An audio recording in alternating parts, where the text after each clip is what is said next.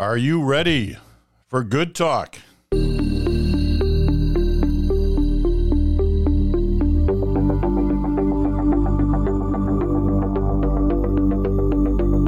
And hello there, last Friday in May. I like saying those words because it just gives you a hint of where we're heading. Be June next week. Summer's on its way, we hope. Uh, Chantal's in Montreal, Bruce is in uh, Ottawa. So everything's normal this week. Um, at least for us. Not sure it was too normal in Ottawa. It was a very strange. Oh no, Bruce isn't in Ottawa. He's in Scotland. Why do I keep saying that? It just looks like Ottawa in that background. It's bland. It's pale. It's. Oh, stop insulting Ottawa. Well, that's we not, make our living uh, off it. Yeah, no, I know. It's not really. It's just not digging. Ottawa, the city, which I love, and you know, Stop digging the you know, hole. grew up there. It's Ottawa, the story can often be pale and bland. Anyway, this week, um, I was going through my mail this week following the Johnston report, and there's a lot of mail, and most of it boils down to either you're in the Trudeau camp or you're in the Poilievre camp. Um, some in the in the uh, NDP, the Singh camp, and as Chantal mentioned, I think the other day, he may have been the only one who acted like a statesman through this week. I, you know, the, I, I assume that's debatable, but nevertheless, um, that's the point on the NDP. But crowded amongst these different letters was also a couple of letters from people who didn't have a, a particular view one way or the other on the, the outcome of the Johnson report, but their conclusion was after watching all of this in Ottawa over the last few days, their conclusion was it's all politics. It's just all politics. Now, I don't know how fair an assessment that is, but I would assume that a lot of people probably agree with that after having watched some of the you know news conferences and statements that came out during the week. Nobody's denying that this isn't a serious subject. I mean, one's one's country's security is obviously a very serious subject. But the way it was handled this week, not in terms of the report, but in terms of the reaction to the report, whether or not it was all politics. So I, I want to have a little discussion around that and, and, and, and wonder what this week has said about politics in, in Canada uh, as a result of what we've witnessed. Um, Chantal, why don't you uh, start for us?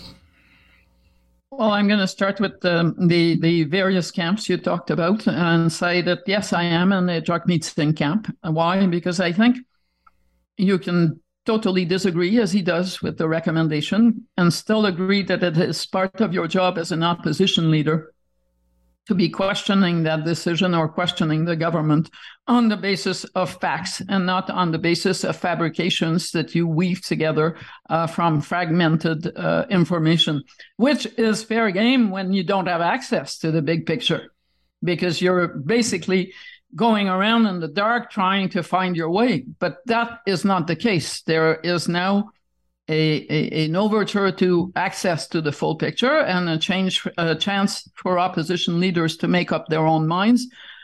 I don't see how looking at the big picture would mean that you would necessarily endorse the notion that there shouldn't be a public inquiry. There are reasons uh, for a public inquiry and a public airing of some sorts that go beyond the it would only result in the same thing that we that you've already seen and that Mr. Johnston has have seen. Sometimes going through the motions matters when you're trying to build trust and confidence. And I think most people, and I'm not a fan of a public uh, uh public inquiry. I never was, but but I think Mr. Johnston report fell short on on, on the airing and the going through the motions side of things. Uh, I think the camp that's got the least people in it actually is David Johnston's camp. Not because people all disagree with this recommendation or don't think that he did a thorough job. I read the report. It is present, being presented by some opposition parties as a can of white paint. That is not what I found. But uh, Mr. Johnston has many qualities, but uh, he's clearly not good at reading the political room. And even people who think that he did a decent enough job believe that he's not the person to push this file forward. Now, what does it say about our politics? And I also agree with the many people who say this is all a political game. And I suspect that the, the way it is being played by both sides, but mostly by the opposition parties, because the government is in defense mode, um, means that people are just turning it off. Like, sorry, keep on doing whatever you're doing.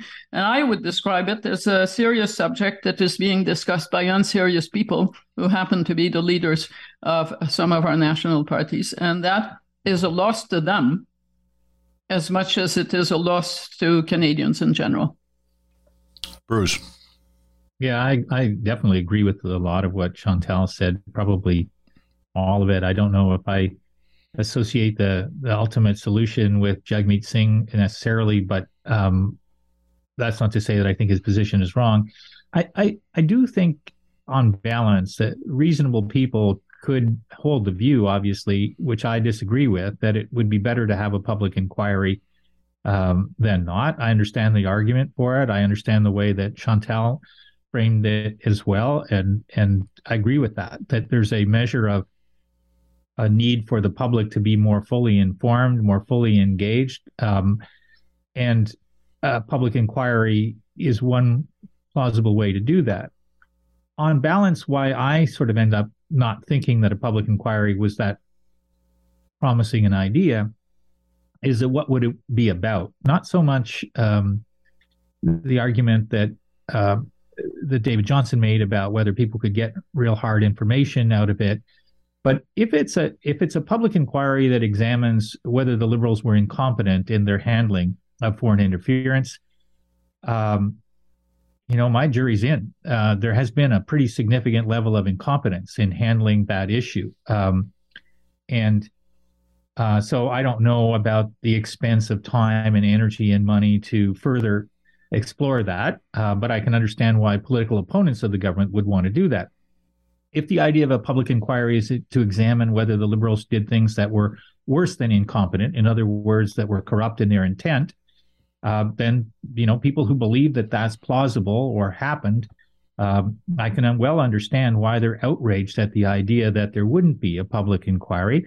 I don't happen to believe I've seen any evidence that suggests there was more of a corrupt uh, set of behaviors rather than an incompetent or a less than competent set of behaviors. And so, on balance, I end up thinking that some uh, some other form of public transparency and continued dialogue is a better way, uh, as David Johnson uh, offered up. Now, I, I think it's possible that the government, um, in the way that it handled this or mishandled this, ended up getting to the right solution, but in I don't know if it's the worst possible way, but not in a great way. I mean, I don't think on balance it was a good idea for David Johnson to be asked and assigned this responsibility. I think it um, it was probably done in haste. It was probably done because there weren't an awful lot of other names on the table that looked like they were ready to handle something like this in the in the political firestorm in which it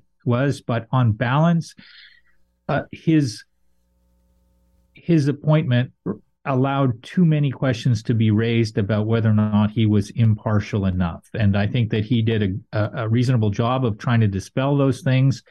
And it's unfortunate that his uh, integrity is called into question. Uh, but uh, it's on the government ultimately that they uh, appointed him to that job and created problems for him and for the, the credibility of the solution that he put on the table. Last point for me on your question about politics.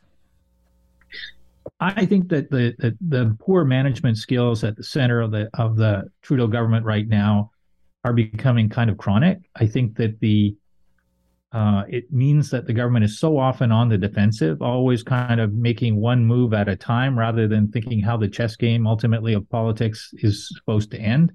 There's no real sense of what the purpose of the government is, other than to uh, win another election or put phrase somewhat differently just to beat Pierre Poilievre. And when governments on as incumbents end up at that level of um, of strategy, which is our existence is really to win another one or beat the other guy, that's usually not a not a good uh, recipe for political success going forward. And so I think the government has has some broader lessons to take from the poor management of this situation. I want to get back to this, the politics of it all, uh, in a moment. But, but, first of all, just I mean, in what you said about David Johnston, I mean.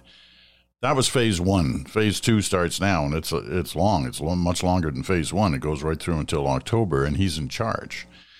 Uh, should he reconsider that role for himself? Yes, I think so. Absolutely, yeah. absolutely. Um, I don't believe for a second that David Johnston is not a man of integrity, but I, I do believe that um, there is the the matter of trust and reality, and political reality means that he is now a hindrance to the exercise that he is wanting to lead. It's I, am not saying that's right, but I don't think you make it right by saying I'm going to stick to my guns and see this through. He does a disservice to the work that he's done to date. It also makes it sound like, you know, I, I've seen it, and it goes to what the opposition is trying to say about this report. I've seen everything, and I'm the one that you need to trust until the bitter end of this exercise.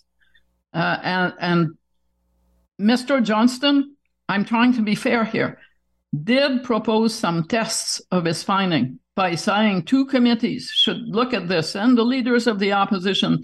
And if they don't come to the same conclusion as I did, let them say so. Okay, so what happens if Jagmeet Singh and if the others had said yes, the other two had come out and said, We've seen the same evidence, but we don't come to the same conclusion. What would Mr. Johnston do? In theory, he should at that point say, I'm I'm going to, you know, leave and leave the rest to someone else. I think he should, having seen what happened this week and how many of the good things and the interesting things in this report got drowned out by who he is, I think he should ask the government to find someone that has some measure of opposition support. I say some measure because I've come to think that even Stephen Harper wouldn't be acceptable to uh, the Conservatives at this point, but some measure of opposition support to do the second half of Mr. Johnson's mandate. I'm not even sure that the government has taught this through. That because if they had, they could have asked David Johnston when he presented these conclusions to him we think that it's a good it would be a good idea for you to at the same time say i'm going to hand this over. Clearly that wasn't said. I think if it had been said probably david johnston would have said fine i'll do this and i'll do this gracefully. So that goes to bruce's point. It's uh, it's daily management of what was the prime minister doing this week beyond the usual prime ministerial things. He was campaigning in by elections. He was campaigning in southwestern Ontario, where Oxford riding is up for grabs, and he was campaigning in Winnipeg. Basically, what that tells me is come June 19, if the conserv- if the Liberals keep those the seats that they have going in there and do a bit better in Oxford, a conservative riding, they're going to say or feel that they've been vindicated for their handling of this file which I think is completely wrong, but that is the mindset that Parliament is in, not just the Liberals at this point. Bruce, on David Johnston. Yeah, I definitely think that the right choice for Mr. Johnson, and maybe he will come to this observation, is um, not to have the the good idea that he has put on the table. If people agree that it's a good idea, I happen to think that that that it is, um, not have it become constantly freighted by questions about his role in it. Uh, and I think that's a, a, similar imperative for the government. But I think the most important thing, I think, if you're the government right now, I, like for him, if I was him, the last thing I would want to do is spend the next several months listening to the kind of things that I've had to listen to be said about work that I'm doing that I'm trying to do in in in the service of the public. But for the government, um, this is the point that Chantal was picking up on from what I said too, which is probably the most important thing here is to have some idea of how this is going to end. Um, like, what does this look like? Uh, what does success look like from the next round of uh, activities, tactics uh, in this whole file? And secondly, it raises so much the sense of urgency around what are we doing here? What is the agenda? What is the narrative? Why do you need this government? What's the energy that the government is uh, putting into from a policy standpoint that that it really wants Canadians to pay attention to? So don't just make a decision about the next phase of this. Make a decision about the next phase of this in the context of what are you trying to draw public attention to? Because otherwise, people are quite entitled, I think, reasonably entitled to say, most of this does look like uh, just politics. And while it's almost legitimate and normal for opposition parties to just play politics most of the time, I don't think it's great, but I do think it's, you know, it's kind of the way the world works it doesn't work that way for governments. If governments look like that's all they're doing, that's how they get defeated. That's when people get tired of listening to them uh, talk about their opponents uh, without uh, drawing attention to kind of higher order issues or agendas. So I, I think the Johnson question is is one that should be relatively easy for the government to look at and should be easy for David Johnson to look at. But who knows whether whether that will happen. All right. Yeah, of Go. course, they will always do it a bit too late because he's they've been a beat behind the music since this parade started.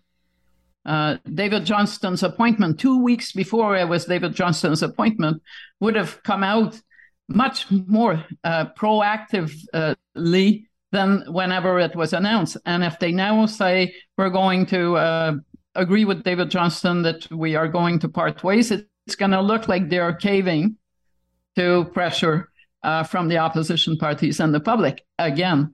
But um, it, I still think, looking at this week, uh, that uh, Pierre Poilievre uh, is uh, Justin Trudeau's biggest asset so far. Asset, because yeah. this was an opportunity this week for Pierre Poilievre to look more prime ministerial than the prime minister. And he let that slip by taking shots at David Johnston. You know what? You know David Johnston. Uh, you're part of the bubble.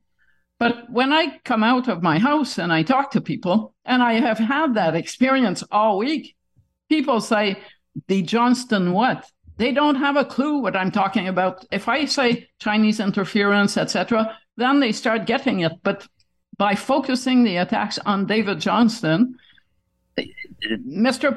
Has, has reduced his audience uh, and must have made the liberals, who probably don't feel so good about all of this, uh, or shouldn't, uh, probably made them feel that at least there was, you know, a silver lining here in a leader of the opposition who always wants to go. I mean, if the prime minister is not up to being prime ministerial enough, the job of the leader of the opposition is not to try to be less prime ministerial than the not prime ministerial enough prime minister.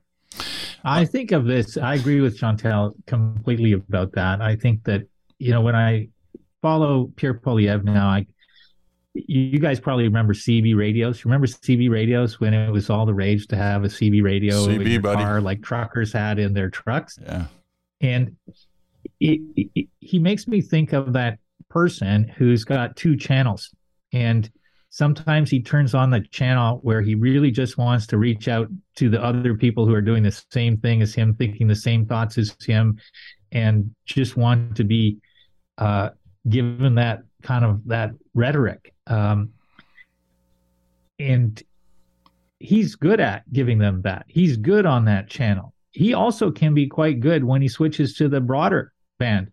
Um, but this was an opportunity to be on the broader band. This was a national platform issue where, like on housing, where I actually think he's been pretty effective. I'm not saying I think he's got great ideas on how to solve it, but I think he's doing quite well at talking about it. Um, I don't think he's doing so well on the on the drugs and crime issue, but this was an opportunity for him to sound like a sensible, thoughtful person who is wading into a conversation where the government looked defensive and accident prone and, and potentially uh, trying to hide things.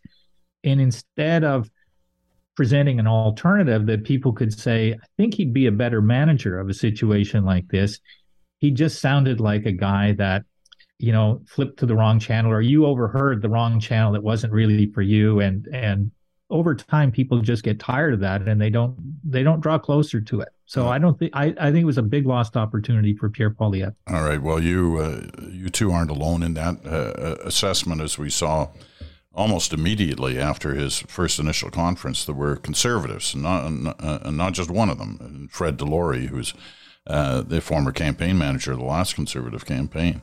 Um, who were out saying exactly this. You know, had an opportunity to be a statesman, he he didn't take it, and he should have taken it. But it, that that returns me to my opening question, and I I just want to close out this first segment on that because I'm wondering if you know the times now uh, that we live in basically call for this, or we've allowed the politicians to act this way uh, whether it's through social media or you know various different uh, events of the last couple of years, that this is what we want. Uh, somehow that the, the, the, politicians and not just the conservatives but the liberals as well are are feeding into this uh, feeling that seems to be out there that they want the political game. You know, as serious as an issue like this is, they like the back and forth. They like the the, the jabbing at each other and the saying the, uh, at times outrageous things that they, they, can't be borne out by the facts. Um, I, I just wonder whether we're part of the problem here that has created the kind of politics that we're witnessing. Uh, certainly from the main the the two major parties. Um, Chantal. Okay, uh, I, I tend to think there are two factors that uh, go to making this more of a phenomenon. One of those, and I think I've talked about it before, is collateral and unexpected um, damage from what was a sound political decision, i.e., to move to public financing of political parties. You and me finance parties now. The big banks, the big unions can't. That means I have to convince you to give me money and you're not going to be looking for that money in your wallet just because you're happy with me. I need to make you angry to get money from you. Uh, and and parties did discover that that is how you get your base to fund you. David Johnston has been a, a, a financial gift to the conservatives this week uh, because their base said, look at that, this ski buddy, and money is being pouring in. So that's first problem. And maybe we should rethink about per vote subsidies, make parties less dependent on individual donations so that they don't feel the need to caricature each other on and using social media to do this. But the other one, and it's going to take some time to to figure our way out of this, is that we are now in what I think minority rule by default. I don't think that this period that we're in now is an accident and we're going to be restored to normal with a two party uh, dominating a, a, house where there is a majority. We've got five or six parties on the ballot. The, the, the odds of minority rule are much higher. What happens typically uh, when it's minority rule? We have been used to the notion, and politicians have been too, that you use the time, the short time that you may be in power, to basically run a permanent campaign so that you can win your majority, or the other guy uses the time so that he can be sitting in your place. That means politics all the time, 24 7.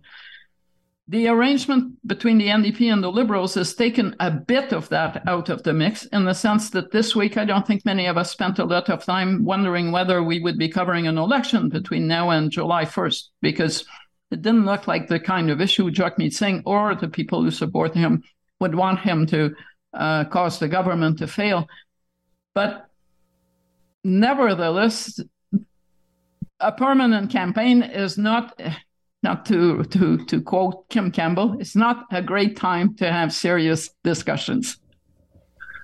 Yeah, that really worked for her, didn't it? um, you can think it and not say it. Yeah, exactly. Bruce. Yeah, I think the I think Chantal is right that the good intentions behind the change in the funding, in the way that parties are funded, has had some negative consequences, and that those consequences get exaggerated and become more pernicious and persistent over time as you add in the ability to raise funds digitally, instantly. Um, and so parties have become kind of addicted to the things that are necessary to raise money. And which takes me to my second point. Sometimes we talk about the knowledge economy, and you know, obviously, we've seen a big transformation of the economy with technology uh, at the heart of that. But within politics, anyway, um, there's a kind of an anger economy uh, that is a subset of the knowledge economy, which is this this notion that the algorithms um, have proven time and time again that the more that you can touch on things that make people anger, draw out their anger, enhance their anger, uh, the more engagement you get, the more engagement you get, you get, the more money you get, uh, the more attention is drawn to what you're doing. And I don't know what the answer uh, to that is, but I do know that it's a problem that didn't exist uh, 20 years ago, and that the it it looks more like a spiral uh, rather than a blip and uh, so I'm very very worried about about that. I also think that parties, the structural problem uh, that parties tried to solve of too few people being involved when they went to a one member one vote uh, choice for leaders and and that that sort of became the the default setting for how democratic is a party um, again, uh, you know, a well-intentioned idea, but with some negative longer-term consequences, where the level of kind of attentiveness to the choices that are being made by parties, uh, either on a riding level or at a leadership level, uh, isn't everything that you would want it to be. That's not an argument to go back to um, to some sort of a backroom old boys network. But it is probably an argument that the pendulum has swung a little bit too far in the other direction, and um, and again, I think it would be great if we went through in the next 10 years a process of parties kind of rethinking what it takes to get back to some more fundamental truths about what they're in the business of doing and how to make choices um, for leaders. I, I, think to some degree, the thing that's playing out in Alberta uh, with the number of leaders that the UCP has had and the Conservatives have had is a is a good case study. It's not the only one. Um, but uh, yeah, no, there's some fundamental problems in the structure of our our our funding and our political systems and how our parties govern themselves. Not all of them, but but most of them. Okay, we're going to take a, a, quick break and then we're going to uh, shift topics. But that was a good discussion, one that uh, you know gives us fodder for uh, for discussions in the future too on uh, on both those fronts. But I'm uh, I'm glad we had it. Okay, we're going to take a quick break. and we'll be back right after this.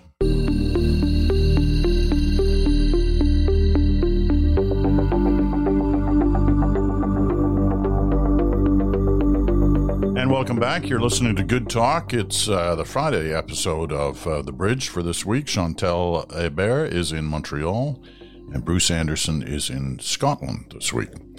Okay, um, you're listening on Sirius XM, channel 167, Canada Talks, or on your favorite podcast platform, or you are watching us on our YouTube channel. Wherever you're uh, getting us, we're glad you're with us.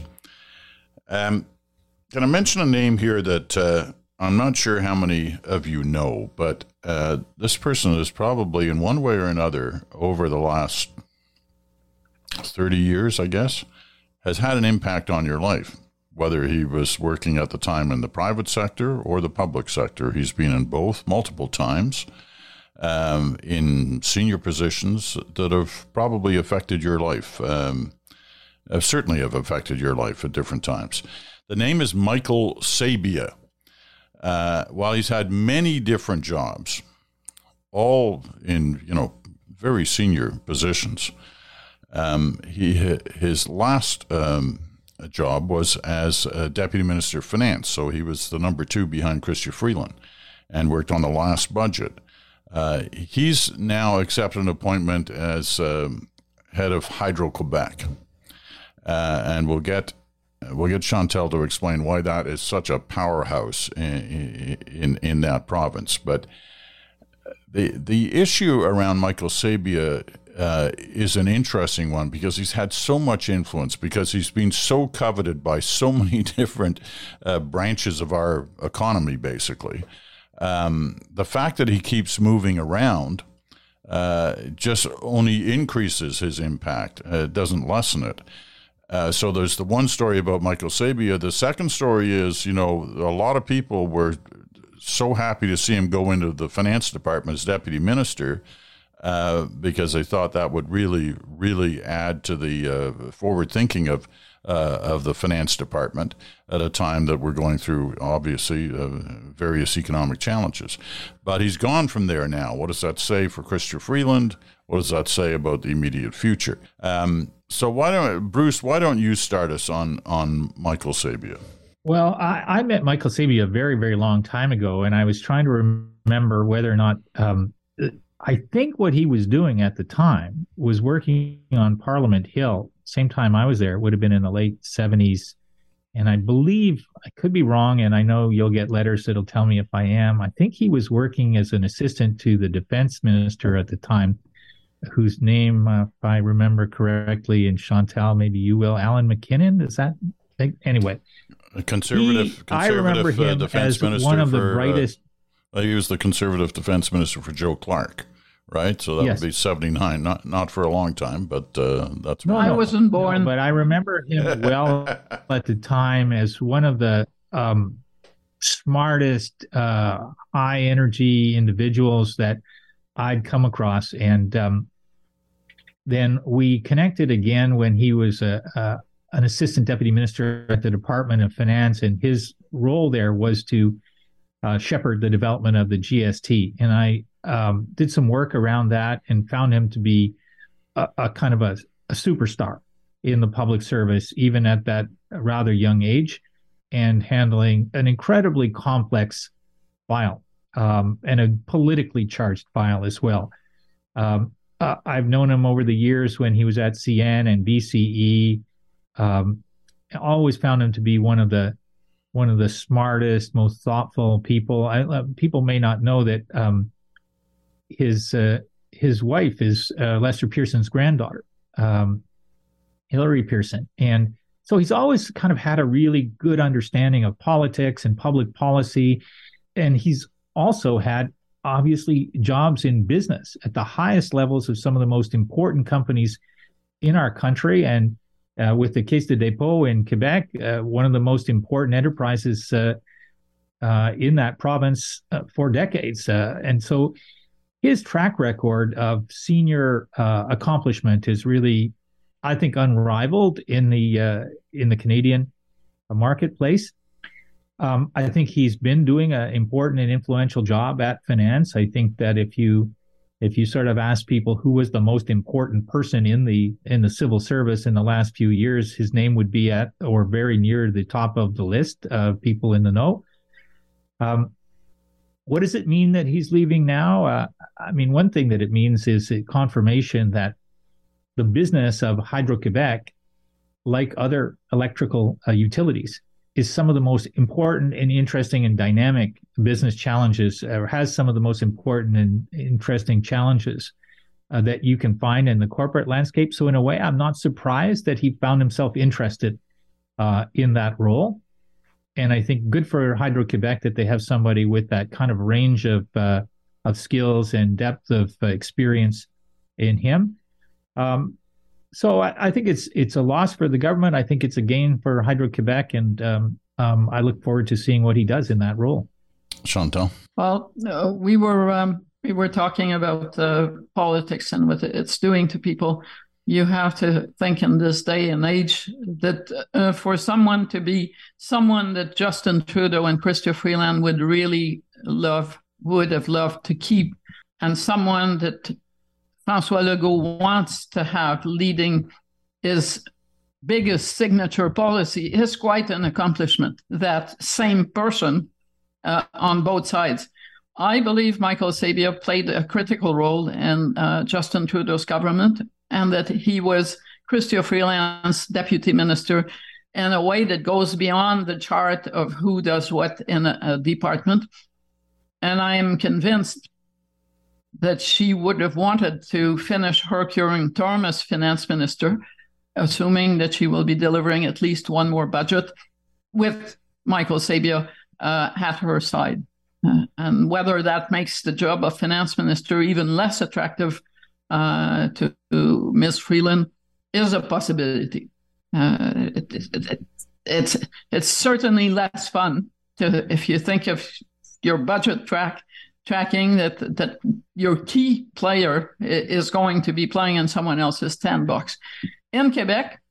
Um, yeah, and it's an appointment that was well received in the sense that Michael Sabia is everything that Bruce has said, but it was it also raised questions in the sense that Hydro Quebec is transitioning to a green economy in its own way. There are opportunities, but as the premier keeps reminding Quebecers, suddenly we don't have enough hydropower. We need more dams or we need more something. And there are people who are saying, well, Michael Sabia is ultimately someone who is considered from the business side of this endeavor, as is Francois Legault, as is the minister in charge, Mr. Fitzgibbon of Hydro Quebec. And maybe there will be too much, um, it's going to become an echo chamber for let's let's build more dams, let's do this, let's do that, as opposed to thinking it through. How do you get to go about increasing hydropower even if it's clean power in this day and age. Uh, and, and so it will be interesting to see what kind of people Michael Sabia attracts around him, because at this point there is a chance that uh, they will reinforce each other's ideas about full speed ahead to dams. And I would predict that it's going to be at least as hard to build new dams in Quebec as it would be to build new pipelines. Uh, and no amount of Quebec patriotism is going to make that easier. So, but but it is an interesting appointment. What it does show also is the the transformation of our premier since the last election is nothing short of uh, amazing. We have now gotten rid of uh, the plan for this tunnel between Quebec and the South Shore that was a signature project. Yesterday, we've announced a new immigration policy, completely different from whatever Mr. Uh, Legault was saying when he was on the campaign trail. And now we have Michael Sabia coming back uh, to run Hydro Quebec, which at least means that there will be someone strong at the head of Hydro Quebec to take on the strong minister who is in charge of Hydro Quebec. Uh, it, it will make for an interesting time. One kind of a question mark, and people have raised this. There are people who know more about uh, this area than I do who have pointed out that whatever Hydro Quebec is getting into, it's not a two year thing. It's it's a decade long thing. And Michael Sabia is my age, which means that in 10 years, he's going to be closer to David Johnston's age. Um, and so people are saying, well, we're going to have him maybe for three, four, five years. That's not long enough. It would have been better to have someone who's got a longer work timeline. I leave that to Michael Sabia to decide, but it is an argument uh, that you could make, by the way, about François Legault uh, Mr. Fitzgibbon is minister, Christian Dubé is health minister, all of which leads me to say, guys, it's all nice to be here doing all this, but who's coming up? And when do they sit in those chairs that the baby boomers occupy? Because we're not going to live to see many of those projects through as people who work. And that goes for all the people I named in Quebec politics. It's funny because, you know, we as baby boomers um, we didn't wait until we were, you know, in our 60s to say, hey, we got to move up the ladder. We were doing that in our 30s, right?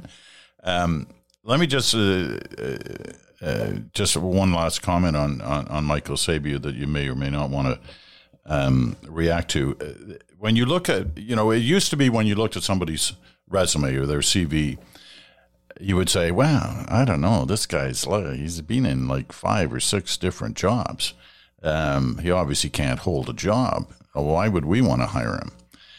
Well, that's clearly not the case of Michael Sabia because when people look at his resume, and there are way more than five or six positions that he's held over the last what thirty or forty years, um, uh, both inside the public sector, outside the uh, the public sector, and in a, v- a variety of different companies.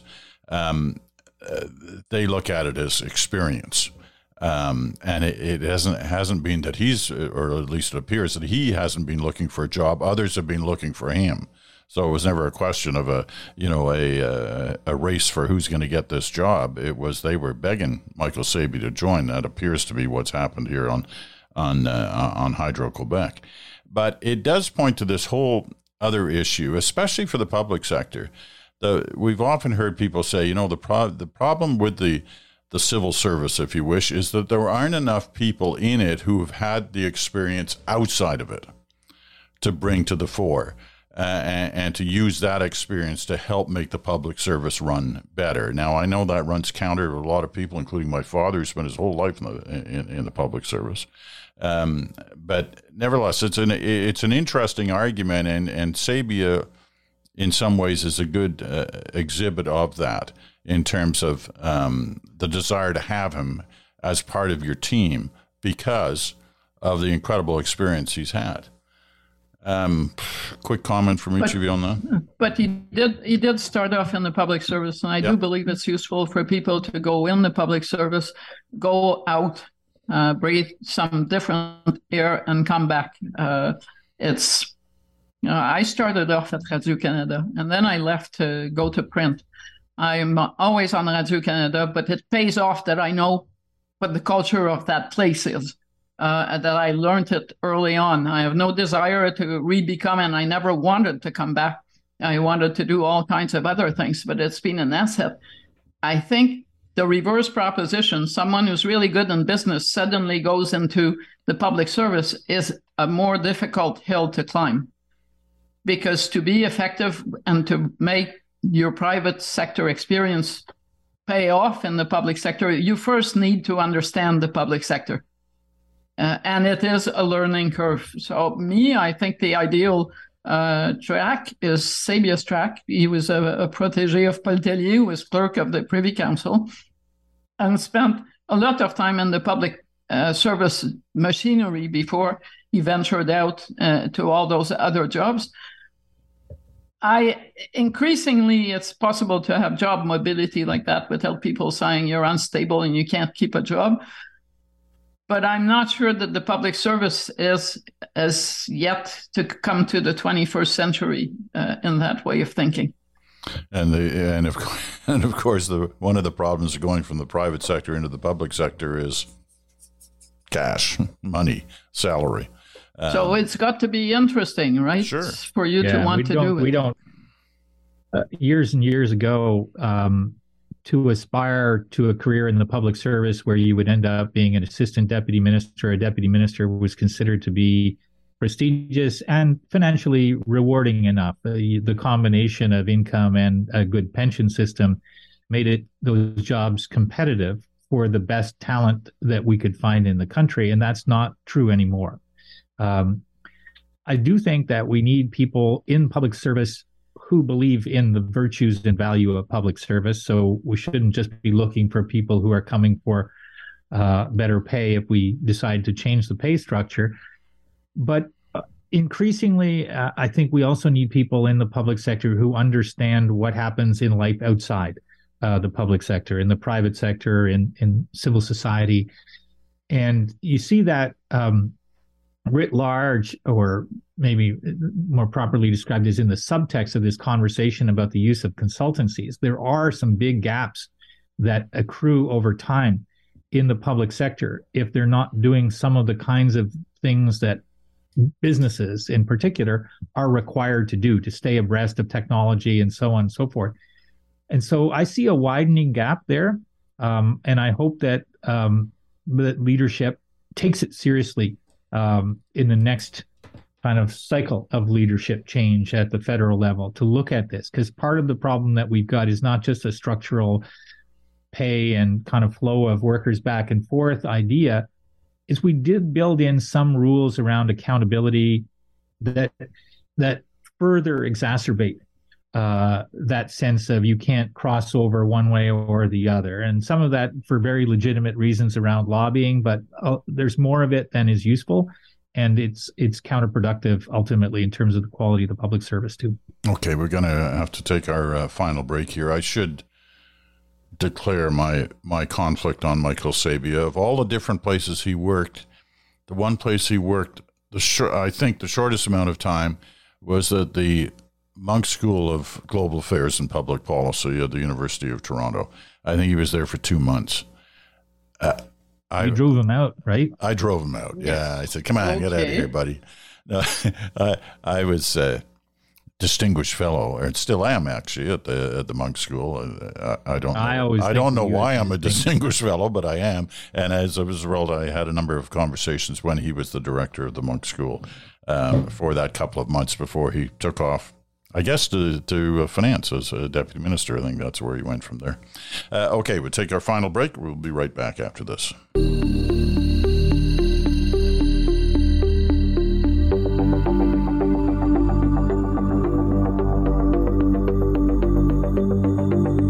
Welcome back. Final uh, segment of Good Talk for this week. Chantal's in Montreal, Bruce is in Scotland.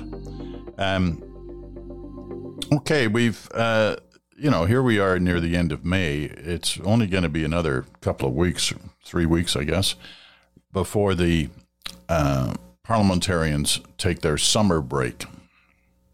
And usually it's about this time of year we all say, man, they need a summer break. Uh, we should keep in mind that you know we tend to think, oh wow, what a great job! They get like two or three months off before they have to be back. Well, actually, sometimes that's the harder part of their job because they got to go back to their ridings and answer to their constituents, and for a lot of MPs, that can be a tough slog. Uh, but how you know to circle back in a way to our opening conversation about the politics of all this? How desperately is this parliament in need of this break? That they see just a couple of weeks away. Um, Chantal? You're probably going to discover over the next three, four weeks uh, how desperately uh, you probably will want them not to have that daily question period meeting uh, because it, they even before the break, it was uh, the climate was becoming increasingly toxic to the point where you'd watch it and think, do I absolutely need to subject myself to this spectacle every day? I watched the speaker, uh, who is normally pretty much on top of things, uh, just, you know, with calm um, calls to, to order. Uh, threaten MPs repeatedly to naming them or or cutting off their questions because they were not they were saying things that were unparliamentarian or they were ignoring the speaker. And I think you're going to see more of that over the next few weeks. I think on both sides. I have rarely seen a relationship as acrimonious between a, an official opposition leader and a prime minister as the one that I've been witnessing between Pierre Poilievre uh, and Justin Trudeau. Uh, I find it hard to imagine that they can be in the same room together easily. Uh, I don't think that they can have back channel chats uh, because their relationship is so poisoned. And that basically uh, is what makes the atmosphere the way it is. I, if you'd watched Question Period over the past few weeks, you would have noticed that the Prime Minister himself and the Liberals are becoming a lot more verbally combative uh, than you've ever seen them in the past uh, since 2015 it's not a happy place. Uh, and the, the bad blood between the prime minister and Pierre Poilievre kind of spreads over the entire house. I think, I don't know if they'll be happy to go, but I think many of us will be happy to see them go at the end of June. Bruce? Yeah, I think that the broader public, you know, probably has tuned out most of the stuff that Chantal's alluding to, and I agree with, is uh, is very toxic, unusually toxic for a thing that is most often toxic.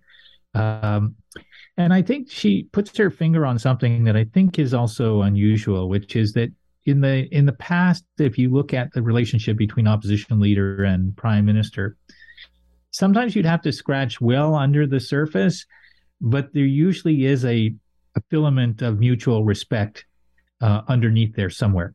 Um, I don't see that uh, with these two individuals. I, I definitely don't see either the prospect that it will become developed. Um, Pierre Poilievre looks like he believes that the best thing that he ever, the best idea he ever had in politics was to say the worst possible things about Justin Trudeau and to live like he believes that every day.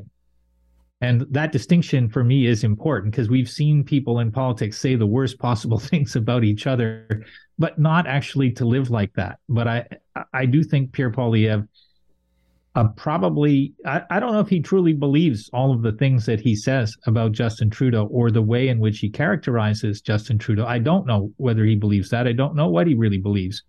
Um, but I know he kind of embodies that role uh, pretty consistently or entirely consistently. And I think that on the other side, uh, Justin Trudeau is um,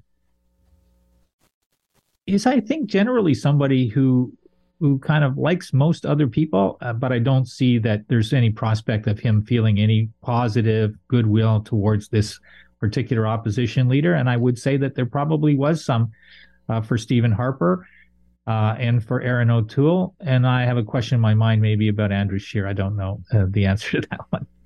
Okay.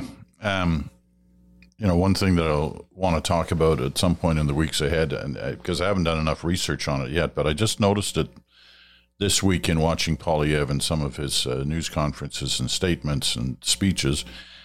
He never he never talks about the conservative government when he's talking about the future. It's always the Poilievre government and that's it. Here for PM. He, yep. he, he he rarely mentions the name of his party, and I'm just wondering what you know the strategic analysis of that might be. And uh, you know, but uh, as I said, I want to check some more on that. Okay, that's going to wrap us up for uh, for this day. Uh, appreciate uh, your time as always, Chantal and Bruce, and uh, your time, our audience who are who love Chantal Nation and Anderson Nation. Oh, please. They love them both. You wouldn't believe the number of letters I got this week on that. Uh, okay. Thank you both. Okay. And thank thanks. you to the audience. Thanks for listening. We'll talk again uh, on Monday. Take care. Have a great weekend.